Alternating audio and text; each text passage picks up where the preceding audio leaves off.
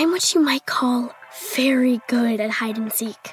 And since we got Xfinity, we have Wi Fi all over the house, even in my super secret hiding spots. So I can kill time in here by streaming my favorite. Ha! Found you. How? You left to Find My tablet on.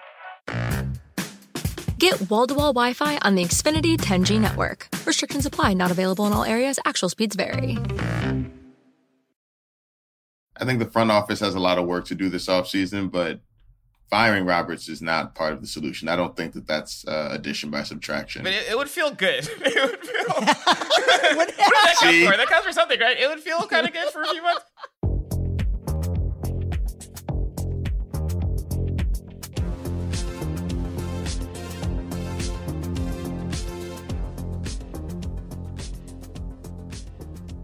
Hello and welcome back to Takeline. I'm your host, Jason Concepcion. We've got a great soccer themed show for you today. The footy is is wonderful right now. It's been a while since we've had an active pro on the pod, but that streak ends today with our the addition of Kellyn Acosta, midfielder for LAFC and the U.S. men's national team. He will join us to discuss LAF, LAFC's regular season success and preview uh, LAFC's entry into the uh, into the playoffs after a first round bye. They play uh, the Galaxy this Thursday, El Trafico is on. Uh, Los Angeles soccer fans are very nervous right now because I think that LAFC fans would rather lose to Nashville than lose to the Galaxy. But it'll be it, it's exciting. It should be exciting. Uh, and then we'll be joined by Wall Street Journal reporters Josh Robinson and John Clegg, the co-authors of the new book Messi vs. Ronaldo, which is a deep dive into the careers of two of the iconic players in world sports over the last 15 years and how they transition into their respective twilights.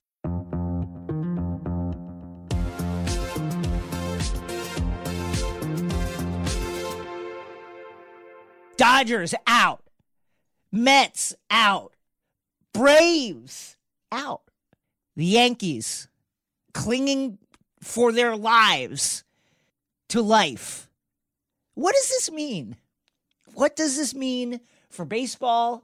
After uh, recent tweaks to the playoff format, is the playoff format broken? Should we be concerned that the best teams in baseball are on the way out of the of the playoffs, are gone, are not here? What does this mean? Is this just luck?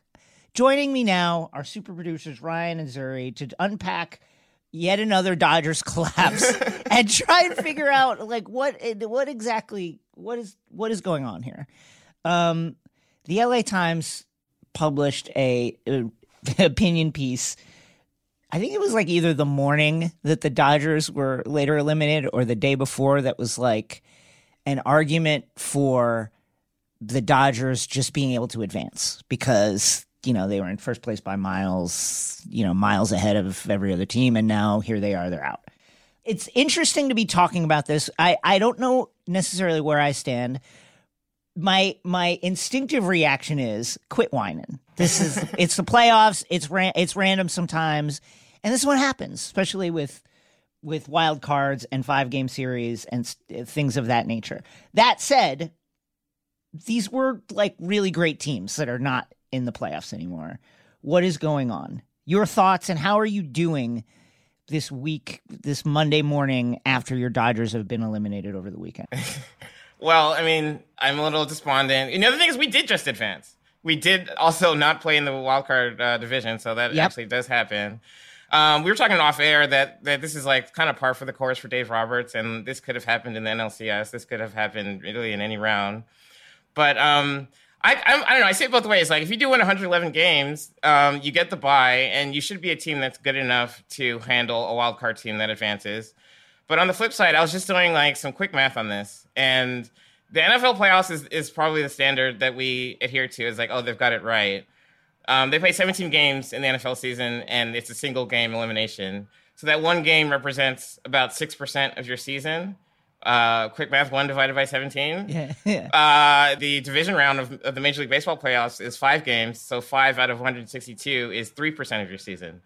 So if we're striving for equity, maybe it should be like a nine-game series in the division round, and, and, maybe we just play three nine-game series, and then the best team would it would be hard to argue that the best team doesn't win a nine game series. But um, well, this is hindsight. That would make the World Series a battle of attrition every year. okay. Well, I guess this is here's my here's my question, and this is really what it comes down to, right?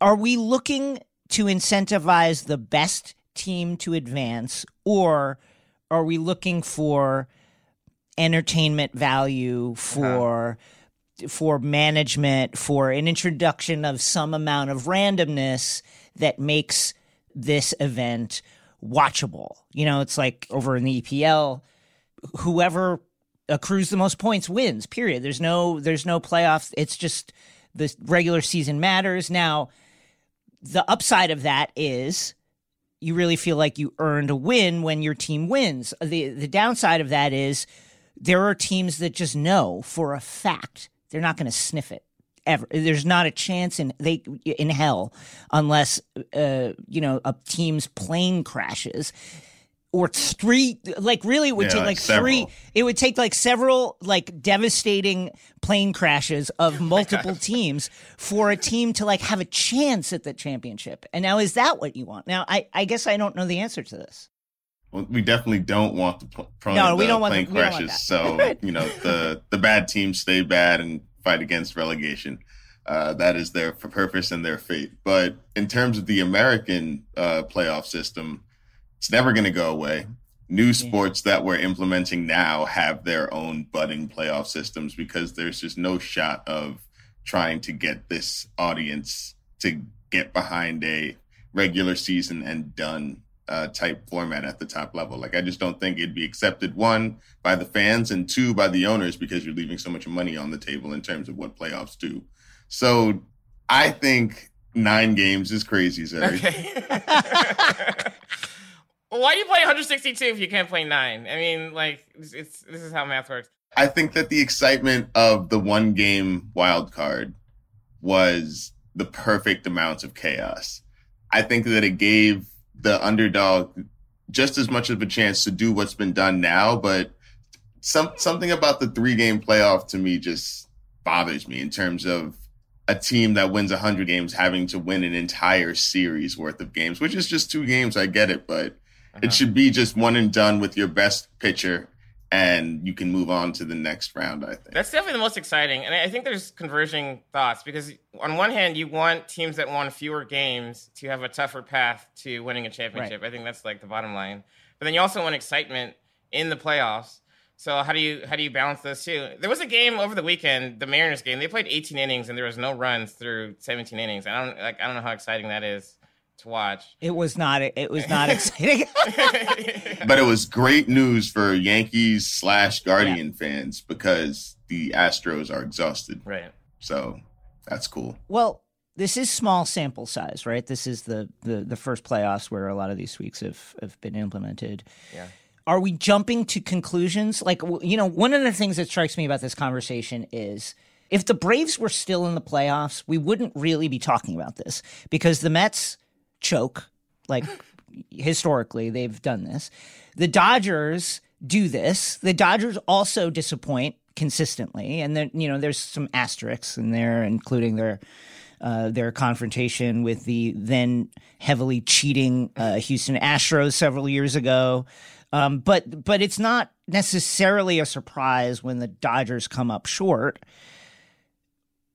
but it's the, it's the addition of the Braves to this that makes you think, hmm, is there something to it? And I guess I wonder, are we just making too much of this? Perhaps. Um, yeah, I mean, these are big markets that went down too, and there's like the TV contract stuff that I don't think fans should even worry about, but that's a part of it. And like, also, like, do you want chalk? Do you want the number one seeds to all advance? We see that in some other sports, and it's not exactly the most appetizing thing to watch. So you know, as a Dodger fan, I don't like this, but like, it, it, like there are some like these like up and coming franchises that are winning, and in, in general, that's good. Parity is good, right? Well, you know, it's interesting. It's two different discussions, though, right? Because like it's the teams that were able to get into the playoffs upsetting teams in the first round. Uh-huh. But you know, the number one seed still has to play the the full division series, yeah. and one might even argue that the Dodgers were given a break when the what? How how many wins did the Padres have? Like eighty nine. Yeah, and they, and they and, yeah, like and they defeated a hundred and one win Mets team. Right. Right. So I don't know. It's uh it's interesting. On paper, before that series began, that looked like a cakewalk to the NLCS. I think that's like the takeaway for me is just like I'm not sure how the Dodgers lost that series. Zuri, I remember after game one watching baseball tonight, and it's like Papi and Pedro are like, here it goes again. The Dodgers just own Poppies, the, yeah. the, yeah, the Dodgers just own the Padres. Yeah. They're their daddies. Yeah. You just knew it was going to happen. You felt it. You knew it the whole time. There was never a moment. And I was like, we're talking. This is a little too strident. Uh-huh. Were you concerned at that moment? No, there was no reason to be. I was yeah. drinking the water. Even after game two, I think you asked me if I was concerned. I was like, "Hey, we'll take it this weekend." I think the thing I think about now though is we have too many players on this team that have won championships, and I think when when you're making a playoff push, you need a lot of hungry guys hunger. that haven't you need done hunger. it before. Yeah. And I think that's the through line. Even like Bryce Harper with the Phillies, he's never won one. We've got like we, you know, we have guys that have won. Like Mookie's won with us, and he's won with Boston, and and we've got all these guys that just. I mean, but Freddie just won. Freddie just and won. Just got right. there. Trey so Trey won with Washington. You should remember that hunger, though. Yeah, I don't know if you can recreate it when it's when it's not uh, natural. It seems like Dave Roberts is going to be back. Yeah. That said, and I don't think that he is necessarily the problem. I don't think firing him necessarily changes anything. But I I am maybe it's just because I'm here in LA. I have never felt Dodgers fans this frustrated and uh-huh. angry. Like they're, I think it's something about banishing the kind of you know bubble championship asterisk yeah, and yeah. and and yet and on top of that yet another uh, frustrating elimination from the playoffs and it just feels like at some point like somebody needs to somebody needs to like get fired for this well, it's it's not going to be Friedman. So who's next? who's next down the line? That feels like a scapegoat style solution because the, the man won 111 regular season games. He did. Players he really players did. win in the playoffs. Like to not even make it to game five, I can't put that on Roberts. I have to put that on the players on the field. I don't disagree. I mean, and the pitchers did their jobs. It was just right. the hitting didn't yeah. show up. The lineup. Agreed. Honestly, it's hard because you know 111 wins. I think we've won 10 division titles, I think in a row, and so that's also the other side of the coin. Is there's all this all this success, and it doesn't when it doesn't come to fruition, it's it's more frustrating, and it's hard. There's a lot of guys that like we have to turn the page on, like Justin Turner. Yep. Doesn't have it anymore. Yeah, now that's that's really what we need to talk. About. He's getting about. beat on fastballs. Max Muncy is not a starting defensive infielder in the playoffs. You should not move forward with Joey Gallo as a part of your future. And if that's yeah, also a bad idea. if you're not going to play him, right? so I think that's where the frustration is. It's like, man, we've had all these guys that are like, you know, fan favorites that we do have to come to terms that okay, this isn't 2018. This isn't. This isn't. They're not. They're not five years younger than they actually are right now. I think the front office has a lot of work to do this offseason, but firing Roberts is not part of the solution. I don't think that that's uh, addition by it, subtraction. It would feel good. it would feel. what, does that count for? That counts for something, right? It would feel kind of I mean, he, he's flat out. He's flat out guaranteed. Yeah, yeah. well, I don't. I don't blame him for that. Guaranteed a World Series. Yeah. Uh, he, I, I, I, that, that, that. But he did that before he won 111 games. Yeah. So like he was yeah. walking the walk all year. So I feel like he put them in position to one, like, you know, I, I don't know. I don't know. I, I don't put this on Roberts. I put this on the hitters. He can't hit for them. I don't disagree with you. And honestly, like in retrospect, that statement seems like, to Zuri's point, an attempt to paint a bunch of satisfied vets into a corner and make them fight their way out and say, okay, here's the goal. I've laid it down are you good? Are we, are we going to go for this or not? Mm-hmm. Um, I mean, they responded. You know, if he'd said it, you know, a week ago, if he'd guaranteed it a week ago, then then it would look terrible. Then I'd be like, you know, I get it. There's a difference between a World Series winning team and a team that doesn't even reach the championship series. So if he'd said that a week ago, I'd understand the frustration. But to have said it at the beginning of the season and then have the type of season that the Dodgers had, mm-hmm. I feel like he backed that up. He did. And put them in a position to make him right. And if they'd won, that'd have been one of the greatest predictions of all time.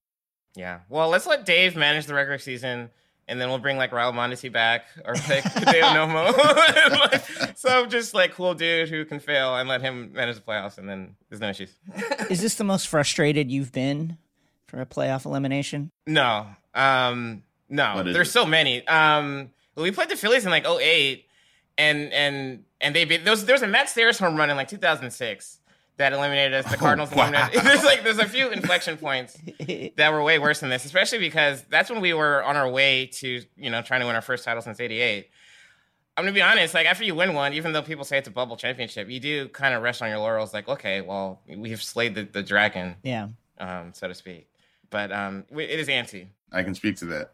Right. It lasts for a while. Like if there's no asterisk next to it, I don't, I don't buy into the asterisk sports uh, construction, particularly for pandemic stuff, because like the whole world was in an asterisk. Yeah, it's not like it was this weird blip that only pertained to sports. It was the entire globe was going through this thing. Right. But I feel like that's why every sport puts the. It's not the asterisk doesn't denote a, like a weirdness within the league. It denotes that blip itself in time and what it did to respective seasons in terms of timing and format and location. I would argue that it was harder. Hmm. Like I would honestly argue that for the bubble championships and uh, particularly for uh, the NBA and the MLB that it was harder. It was actually harder in terms of like rhythm, in terms of not seeing your family, not uh, seeing your family, being yeah. isolated. You know, like uh, the the energy is different. Like I just I just feel like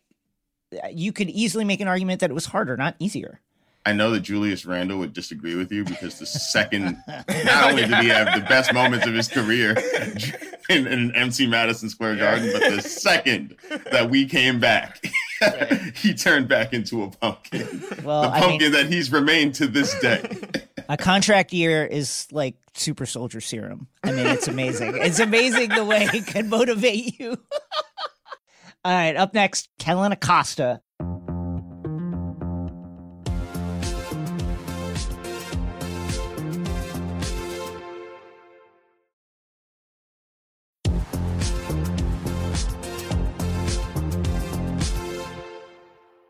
Joining us now, midfielder for LAFC and for the U.S. men's national team, Kellyn Acosta. His first year with LAFC has been an action packed one. Uh, and of course, uh, the MLS playoffs are ongoing with LAFC looking to face their crosstown rivals, the LA Galaxy, this Thursday.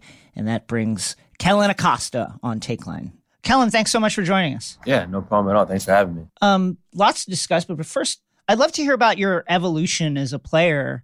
You kind of like broke through as a left back, outside back. Now you're playing in the midfield. Was that always the goal, midfield? Like, how did how did you see yourself evolving as a player? Yeah, I mean, I'm I'm a midfielder at heart. I mean, I I honestly don't like playing outside back all that much. But I mean, for me, I just wanted to be on the field. So it's like, if that's where the coach wants to put me. I'm gonna, you know, put my best foot forward and give it all I got. And yeah, and hopefully perform well. But yeah, midfield is somewhere I play with, you know, at the club level, national team, youth national team. And I was hoping to, my pro days, I was hoping to be a midfielder as well. So it's been working out. It's been working out. I'm back in the midfield, so I'm happy about it. Versatility, it's interesting. You know, there's a lot of conversations lately about about players playing out of position because they're versatile enough to do it.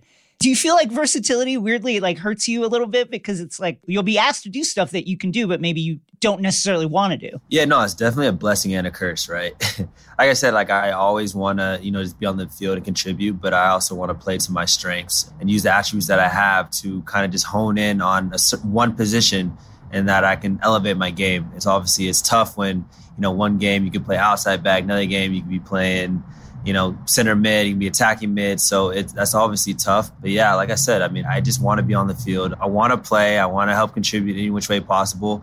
And I'm more focused on the overall success of the team. So that's my that's my main goal. What's your like when you think about your game, like as a six, seven, eight, somewhere in there, what's your ideal role?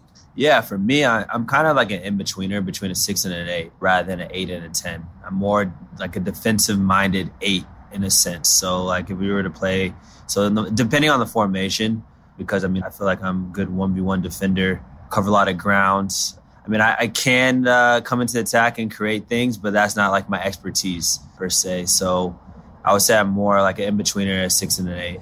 We're heading into, as we're recording this, we're heading into the opening of playoff weekend for MLS. Obviously, LAFC with the bye, and they've brought in so many players over the course of the last few months, including yourself. What's that been like? The kind of culture of the team? It seems like it took a little time to gel, but now it is. What's it been like with all these new players, including yourself, coming in? Yeah, I mean, I mean, credit to John and Co. from the organization of creating this deep team, team of great players. We have a lot of quality, and I mean, I, I like to highlight the depth because, mean, every day is kind of a dogfight because we all want to play, and that competitive edge is huge for us, and that's that shows the overall strength of the team, and it shows on the field with our success in winning Supporters Shield. And you, know, you mentioned like the addition, not only myself and other other players, but it's kind of just like a puzzle. We each are a piece in that puzzle, and we kind of fit into the system, into the way that Steve wants to play, and how the organization, you know, wants to produce. And yeah, I mean, like you said, I mean, there's definitely growing pains. Obviously, you got to get accustomed to new players and new systems and different attributes and characteristics that everyone brings. But, you know, as the games went on, I think we're starting to really understand each other and have that, you know, that those relationships on the field that are definitely needed. And I think we're definitely clicking at the right time. Postseason right now, you know, get all cylinders firing. But yeah, I mean, I think we have so much quality, but I mean, we can talk about what we've done in the past and how good we are, but it's all about executing. Yeah. And, you know, the, these games in the playoffs, I mean, it's a different beast, different beast from regular season. You don't get a makeup game. You don't get like, oh, we got next week to correct this problem. It's like, it's here now and the game is little details. I mean, there's no margin for errors, and I think we have a very experienced group to really make a deep run in the playoffs and hopefully lift up the the trophy in the end. Was there a moment over the last few weeks or months where you thought and you really felt like, oh, this is it's happening now. We're we're beginning to click that because you know this relationship is happening, or we don't need to. You know, I can just off a look of one of my teammates understand that they want to do this. Is that, was there a moment like that? Uh, I can't really pinpoint it. I think it just overall, just coming into the locker room, you know, having that camaraderie in the locker room, having like the banter, get everyone, you know, joyous and, and into it and joking around in a sense, but then getting on the field and just, you know, knowing each other's tendencies. I think it's just, you know, evolution over time, just, you know, constant, constant things to kind of build our relationships has definitely been helpful. And I think for me, what's really highlighted the group is the adversity that that we faced, where we rode a lot of highs and and sometimes we got punched in the teeth.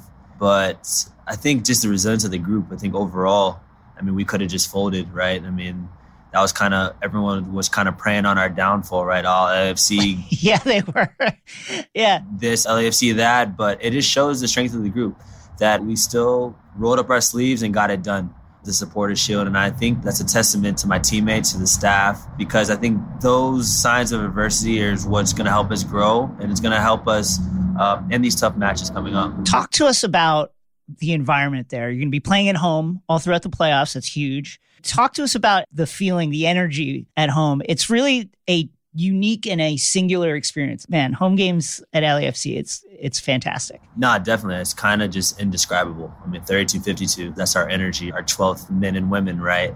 We're going onto the field, just hearing them, you know, despite the result, they're there for us. They're our heartbeat.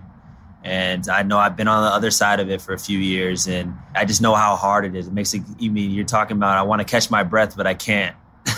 I'm running and the fans are screaming at me. So I know what it's like and what it feels like being on the other side of it. And then this year, having them just backing us and feeling their energy, feeling their passion, their support has gone such a long way. We always like highlight that we have no away games because our support is immense all over the country. Yeah. And that's a testament to the environment that we're in, the environment that the 3252 has established. And it's always exciting to be at home. And that was a huge accomplishment for us was to get that first seed so we can play, you know, a huge game at home with them backing us.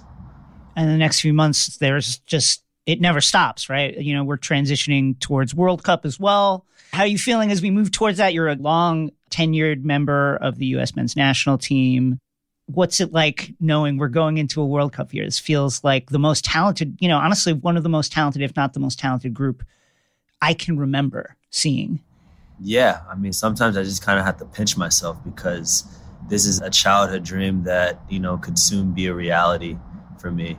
And um, you know, it, it went from all oh, the World Cup is coming to now it's like a countdown, and it's one of those things where it's just it's hard to describe because you're like you're trying to remain focused because we have huge tasks at hand at LA, but it's like it's coming, it's coming, and so from my standpoint, my preparation is to be present now. Yeah, and to one take every training and every game for what it is and give it my best effort and you know grow and be in good form and then hopefully at the end of this hold up a trophy and you know use these games to help me establish myself on the national team so I could not only be selected for the World Cup team but also play in it. And like you mentioned, like we do have a, we have a great team with great players that are you know paving their way through some top teams around the world. I mean, that's a testament to those guys and their hard work and it just shows the growth of Americans in the sport. Yeah. And it's definitely a proud feeling. And I'm hoping that there will be more and more, and it'll just be something that's normalized rather than like saying how crazy it is. Wait, what's it like from the inside, that perspective that you have, seeing the kind of growth, not only of American talent, but of the kind of fan culture around soccer support? Like you, to your point, you know, like there was a moment where it was like, oh, look how fun this is. Isn't this curious? Isn't this cool? I think we're definitely past that now. But what's it been like to watch that grow? No, it's definitely been something special. I think the biggest thing for our sport is having guys that others find intriguing and cool. And what better way of doing that is one, winning, two is, you know, playing good football on the field, and three, having guys pave the ways overseas and, and abroad and being someone that someone looks up to. And I think guys have been doing that, and I think the team collectively has been doing that. And I think it, has been huge. It's been great to see the growth. I mean, I've been in the league for, I don't know, like 10 years now, and to see the evolution over the years and from when I started to now, I mean, it's made enormous strides. And I think it's truly amazing. And I think, especially for the World Cup coming now, then in 2026, I mean, the, it's going to blow up it's going to blow up. And I'm hoping that we can continue on that front. And hopefully one day soccer could be the biggest sport in the United States. You, mentioned the importance of staying present, right? You've got to bye right now, but of course, you know, come Thursday, it's game time, staying focused on task and training, et cetera, and not trying to look ahead too much. Do you have any like techniques for doing that? Do you unplug? How do you just stay oriented on whatever's right in front of you and not look ahead. Yeah, I mean, I think that's just the battle of a footballer, anyways. I mean, we all have aspirations to achieve different things, but right. for us, you can't get there without being here. And so it's about laying the groundwork and having a strong foundation and building those steps to get to that point. So for me, it's just a matter of the practice over the years that I've had to to be here. And so for me, I mean, it's it's something that's normal. It's something that that I've done my whole career. And like I said, uh, it's about you know using these trainings and these games to be in good form, to show well, and to hopefully be selected, and hopefully from then on play. When you were coming up, you know, under 18s, under under 20s, under 21s, if you could go back and talk to your younger self, you know, what would you tell yourself? And what do you think that you would have, as a younger player, knowing where your career would go? What, what do you think your reaction might have been? I couldn't even tell you. I think probably wouldn't believe it because I feel like when you're, you know, coming through youth national teams at like U15, you're like making the senior team so far away and there's so many steps and so much hard work and little things that go into it that there's no way I'll get to this point. So I don't have necessarily anything to kind of say to my younger self, but just enjoy the ride. Yeah. Enjoy, you know, the grind. Enjoy the hardships and the triumphs. I mean, it, it's all part of it. I think this game and life is all about learning experiences. And my whole career is a testament to that. I mean, I've accomplished a lot of things, but I've also had a tremendous amount of downfalls and obstacles that obviously helped me, you know, dig deep and learn a lot about myself. And I think when the obstacles happen, when you triumph and you get over that hump, it makes the victory so much more glorious, I would say. Yeah, it's just about just enjoying the ride and just continue going, really. When you were coming up, were there any players that you molded yourself after or, you know, bits of wisdom that you got from some of the played next to Michael Bradley, for instance, like a lot of characters who I think people know. Was there any bit of wisdom imparted from any of the various people that you've played with that stuck with you over the years? Yeah, I mean, I could go down the list. I mean, there's so many different things that I can hold on to. I mean, starting from my youth coach, who I mean, who truly believed in me, and I mean, I got to credit him for you know helping me get to this point. Oscar Pareja as well, coach at FC Dallas, who kind of just groomed me and took my game to the next level, and just told me to be free and play free. And I think there's been similar words with all the players that you know I got to this point for a reason. So why change up now? Enjoy the game, bring your attributes and play with confidence. I mean, playing alongside Michael Bradley, a guy that, you know, I admired for so many years, and then kind of just playing next to him was kind of a surreal feeling. And I think the biggest thing was he knew about me before I kind of like even could say anything. He knew my name. He knew like what I was doing, I was, like my attributes. He kind of knew everything, which I was like, wow, you're paying attention to little old me. And it kind of just gave me that sense of comfortability when I was coming into the national team. And I mean, a lot of those guys, Clint's, the Jozys, the Tim Howards, Matt Besler, Beasley. I mean, there were so many guys that kind of just, you know, trickled me along and helped invite me into the team that just made me feel super comfortable. And, you know, when you're feeling comfortable, it helps you become confident. And when you're confident, yeah. the games become a little bit easier. And so, I mean, I got to credit those guys for, you know, making me feel at home and making me feel comfortable and confident. I'm looking ahead to the, the opening of the playoffs. I'm, I'm not going to ask you who you want to face or anything, but like as you're watching it, are you going to be looking for little things? Like how do you approach? Do you just shut it out, or do you kind of do you watch it as like a scouting exercise? I kind of do it as both. I mean, I love watching games. Yeah. I'm a student of the game. I'm always learning, and I think it's a combination of, of you know enjoying the game, but at the same time, you want to look at areas that we can exploit. And I mean, we faced both teams, you know, a couple times already this year. Galaxy yeah. few times, so we're familiar with them as well. But um, yeah, I think it's just a matter of you know things that that we can exploit. I mean, it's a quick turnaround. I mean, the game is Saturday tomorrow, and then we're already playing um, the following Thursday. Yeah. So it's like it's almost here, and I mean, our focus level. I mean, I mean, Steve already reiterated it, but it was like it starts today. And he was like, it's today, it's today, because their level of focus is super high because they're playing a game tomorrow. And for us, like, we got to match that with having this bye week and training. So when the game comes Thursday, we're ready to to go with whoever we face. Well, uh, good luck to you. He is Kellyn Acosta, midfielder, and uh, for the defending Supporter Shield champions LAFC, as well as uh, player for the U.S. men's national team. Kellyn, best of luck and everything. No, appreciate you. Thank you so much.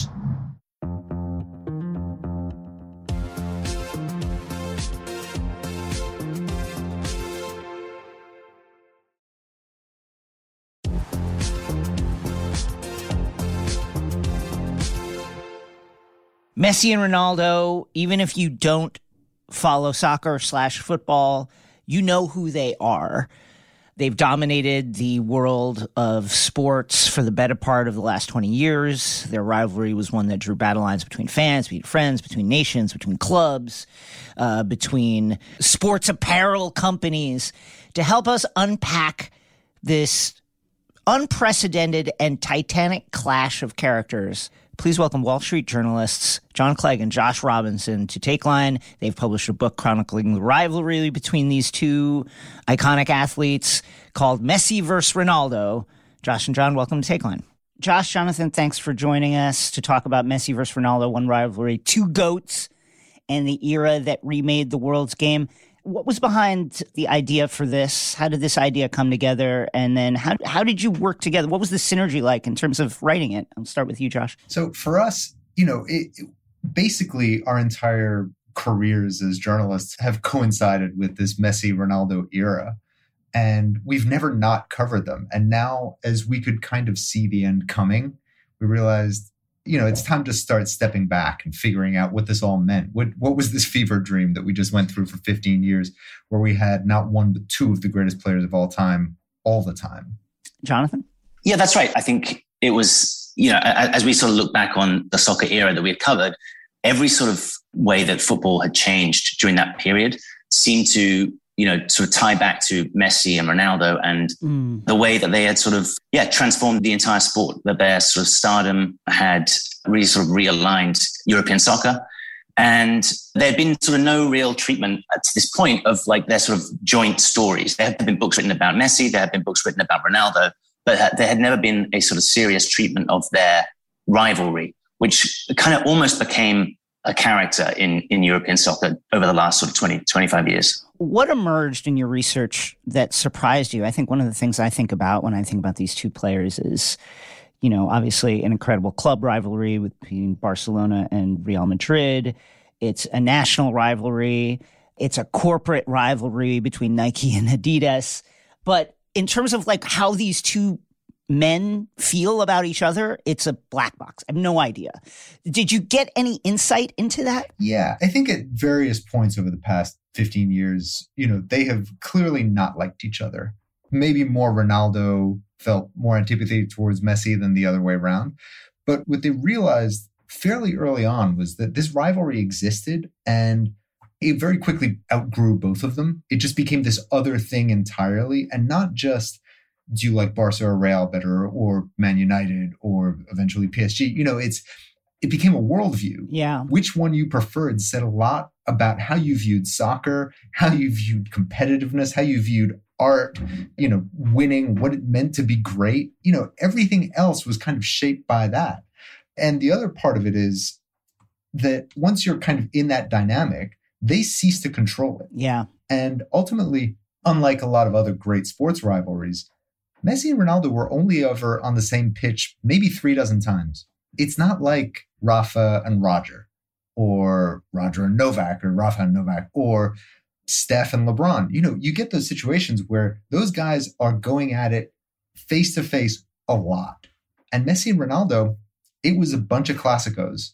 And that was more or less it. You know, there's a Man U Barcelona, but the encounters have been very few and far between. And so fans have filled that space with everything they want to project onto it. Yeah, I think that's right. I think, you know, you're right in, in saying that that kind of thing has been a black box. And, and in some ways, Messi and Ronaldo are kind of quite unknowable creatures. You know, we don't really, they say very little beyond the sort of platitudes that every athlete comes out with. So it's hard to really, you know, get a sense of who they are and everything they feel.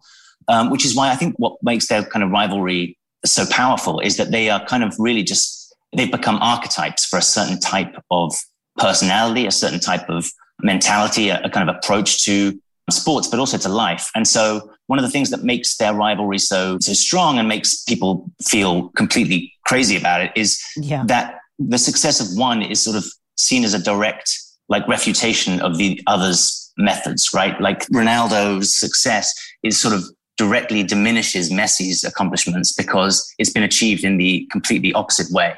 So yeah, I think that's one of the sort of really kind of unique elements to this rivalry, which has made it sort of so strong and, and made it such a sort of insane tribal thing online. I think one of the more interesting aspects you mentioned about how this is really this entity, this rivalry really grew beyond the control of these two men. And I think the sponsorship aspect is interesting. The Wall Street Journal, your publication, had an article snippet from the book about how Nike lost Messi and this became, you know, another aspect of their rivalry, Adidas versus Nike. How did that come about? It was really interesting. Um, well, we realized early on, you know, that this would be a, a major episode in the book because it's not every day that Nike, which had only recently come into soccer in a serious way, you know, they didn't take it really seriously until, you know, soccer came looking for Nike in 1994 with the World Cup in the US. So, you know, within the first decade of them caring about soccer, suddenly they find themselves with these two teenagers, one in Portugal and one in Spain at that point, who are both wearing Nikes, both tied to the swoosh. And for that brief moment in time, they couldn't have known it, but they would have had the opportunity to control both sides of the debate. And it's the same way Nike had Rafa and Roger for all those years. And what happened was they threw in their lot with Cristiano, who was a little bit older.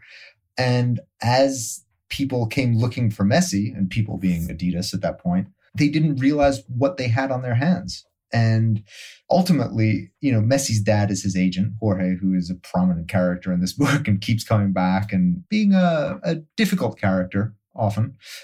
And the things we heard from people internally at Nike was Well, you know, he was agitating for more money, for more considerations in other areas. And once Adidas sniffed out, you know, kind of detected that there was an opportunity here, they came in over the top with a million dollar a year offer.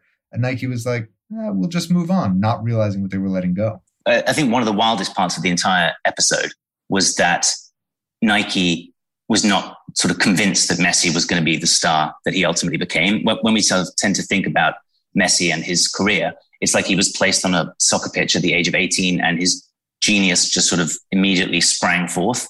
But it's amazing to hear that within the Nike boardrooms, they were still very anxious about whether or not he would ultimately become the big star that people were talking about. They thought that he looked not much like an athlete. They knew that his eating habits were terrible. Messi basically consisted, subsisted on a diet of like Pepsi and pizza for his entire teenage years. And they were like, eh, maybe not. Maybe, maybe um, Ronaldo, the sort of more classic you know, vision of a superstar athlete is the guy we want. And this Messi, maybe he'll become a thing, maybe not. But they definitely did not foresee that he would become the sort of all-time great. That you know, funnily enough, it, you know, I think once for soccer people, as soon as Messi stepped on the field, it was like they knew. But yeah. it's amazing that the suits in Oregon had no idea. Well, I think they probably looked at what is this guy five five or five six? Yeah, they probably looked at the stats and were like, "There's no way this little guy is going to dominate world soccer, right? That can't happen. I wonder if something about it was that. Right. I, I, think there's definitely a piece of that. I think there's also a piece of it looking, you know, where you see him on the pitch, even when he's like running around, he looks like he's wearing, you know, a children's large. It's all of those things did not fit with, you know, the image of Nike, especially around soccer in the late 90s and early 2000s, where the people they had were Ian Wright and Eric Cantona and the the original Ronaldo. You know, those were amazing big characters, big athletes, and here they had this kid who even within his own locker room was considered to be basically mute. And that's why when they lost him, the thing they used to say internally at Nike was imagine how much trouble we'd have been in if Messi had a personality. It strikes me now looking at you know, as we enter the twilight, we're really in the middle of the twilight of, of these two players' respective careers, that it seems as if they are to a certain extent prisoners of their own success. Like there was no way to transition from the euphoric highs of their careers to a late career stage. You know, Barca has basically been bankrupted by, you know, among many other things, the uh, fulfilling the wage demands of Leo Messi, and then and you look at Ronaldo now is kind of languishing on a uninspiring Man U side. Was there ever going to be a way for these men to kind of gracefully exit the stage? I'm, going to let John answer that. But what I would say is that just to your comment about the becoming prisoners of their own success, they weren't in there alone. They kind of brought everyone else in there with them. You know, Barcelona, because they were trapped having to spend to keep up with Messi's success and to keep giving him competitive teams, put itself in that prison. And Man United, you know, in bringing him back and making this big to do around Cristiano saying he's back where he belongs. He's still a world beater. It's like you can't. It's it's ugly as soon as you start to minimize him a little bit. I mean, every he was substituted this weekend and came off shaking his head yeah. after not doing a whole lot of anything. Yeah, I think the issue is that their success and the enormous amounts of money that they command for doing their jobs meant that there was only a small handful of teams that could ever entertain the thought of signing them. And when you're options are limited to like five or six teams across the biggest leagues in Europe. There's not really, like you say, like there is no graceful way out. Ronaldo could not drop down to a sort of mid-tier club because no mid-tier club could possibly afford him. So he's left sort of trying to map out the kind of final waning years of his career, bouncing, like I say, from this sort of small cabal of clubs that could pay his wages, trying to find the place where he might be able to get the most playing time, trying to find a place where he can still, you know, relive some of those old glories in the Champions League. And, you know, he's essentially stuck at Man United. You know, he wanted to leave the summer, but couldn't find any way out. There was no exit strategy there because, you know, they looked into Bayern Munich. They, you know, but like I say, once the small list of clubs that could afford him have been exhausted, there's nowhere to go. There's nowhere to, there's nowhere left. And certainly Messi still playing at least statistically on a high level, but for a PSG team that is you know, a comedy waiting to happen at any given moment. And it seems like Kylian Mbappe wants out. As we look back, what in your minds are the the iconic moments of these two men, you know, on the same pitch? I, I think one that stands out for us, and and there's a we did a whole chapter on it, was the four Clásicos in 18 days. In retrospect, that was a truly insane spell of sports. I mean, 18 days is the length of the Olympics, right? But in the space of one Olympics, you have four Clásicos with both guys at the total peak of their powers. And what was amazing about them in those days and where they were playing at Real and Barca is that their rivalry came to piggyback on an already existing super rivalry.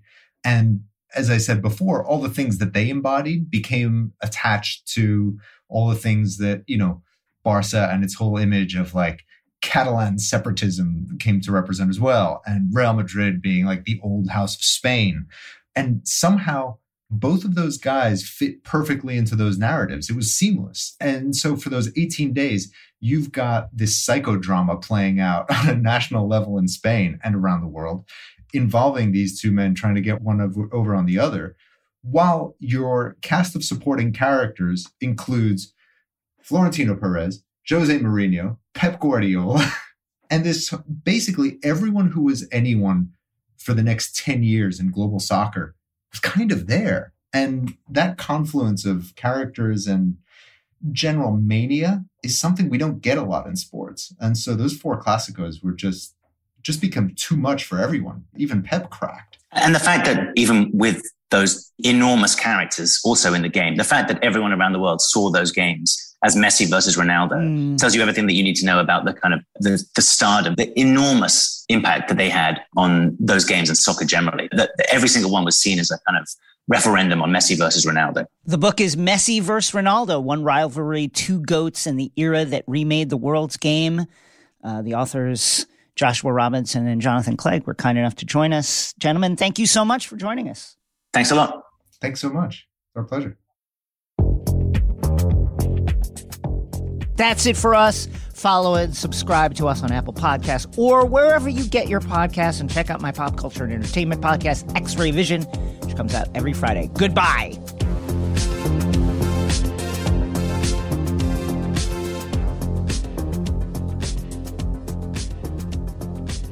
Takeline is a Crooked Media production. The show is produced by Ryan Wallerson and Zuri Irvin. Our executive producers are myself and Sandy Girard. Engineering, editing, and sound design by the great Sarah Alaska and the folks at Chapter 4. And our theme music is produced by Brian Vasquez. Mia Kelman is on the Zoom for vibes, and the vibes are fantastic all the time.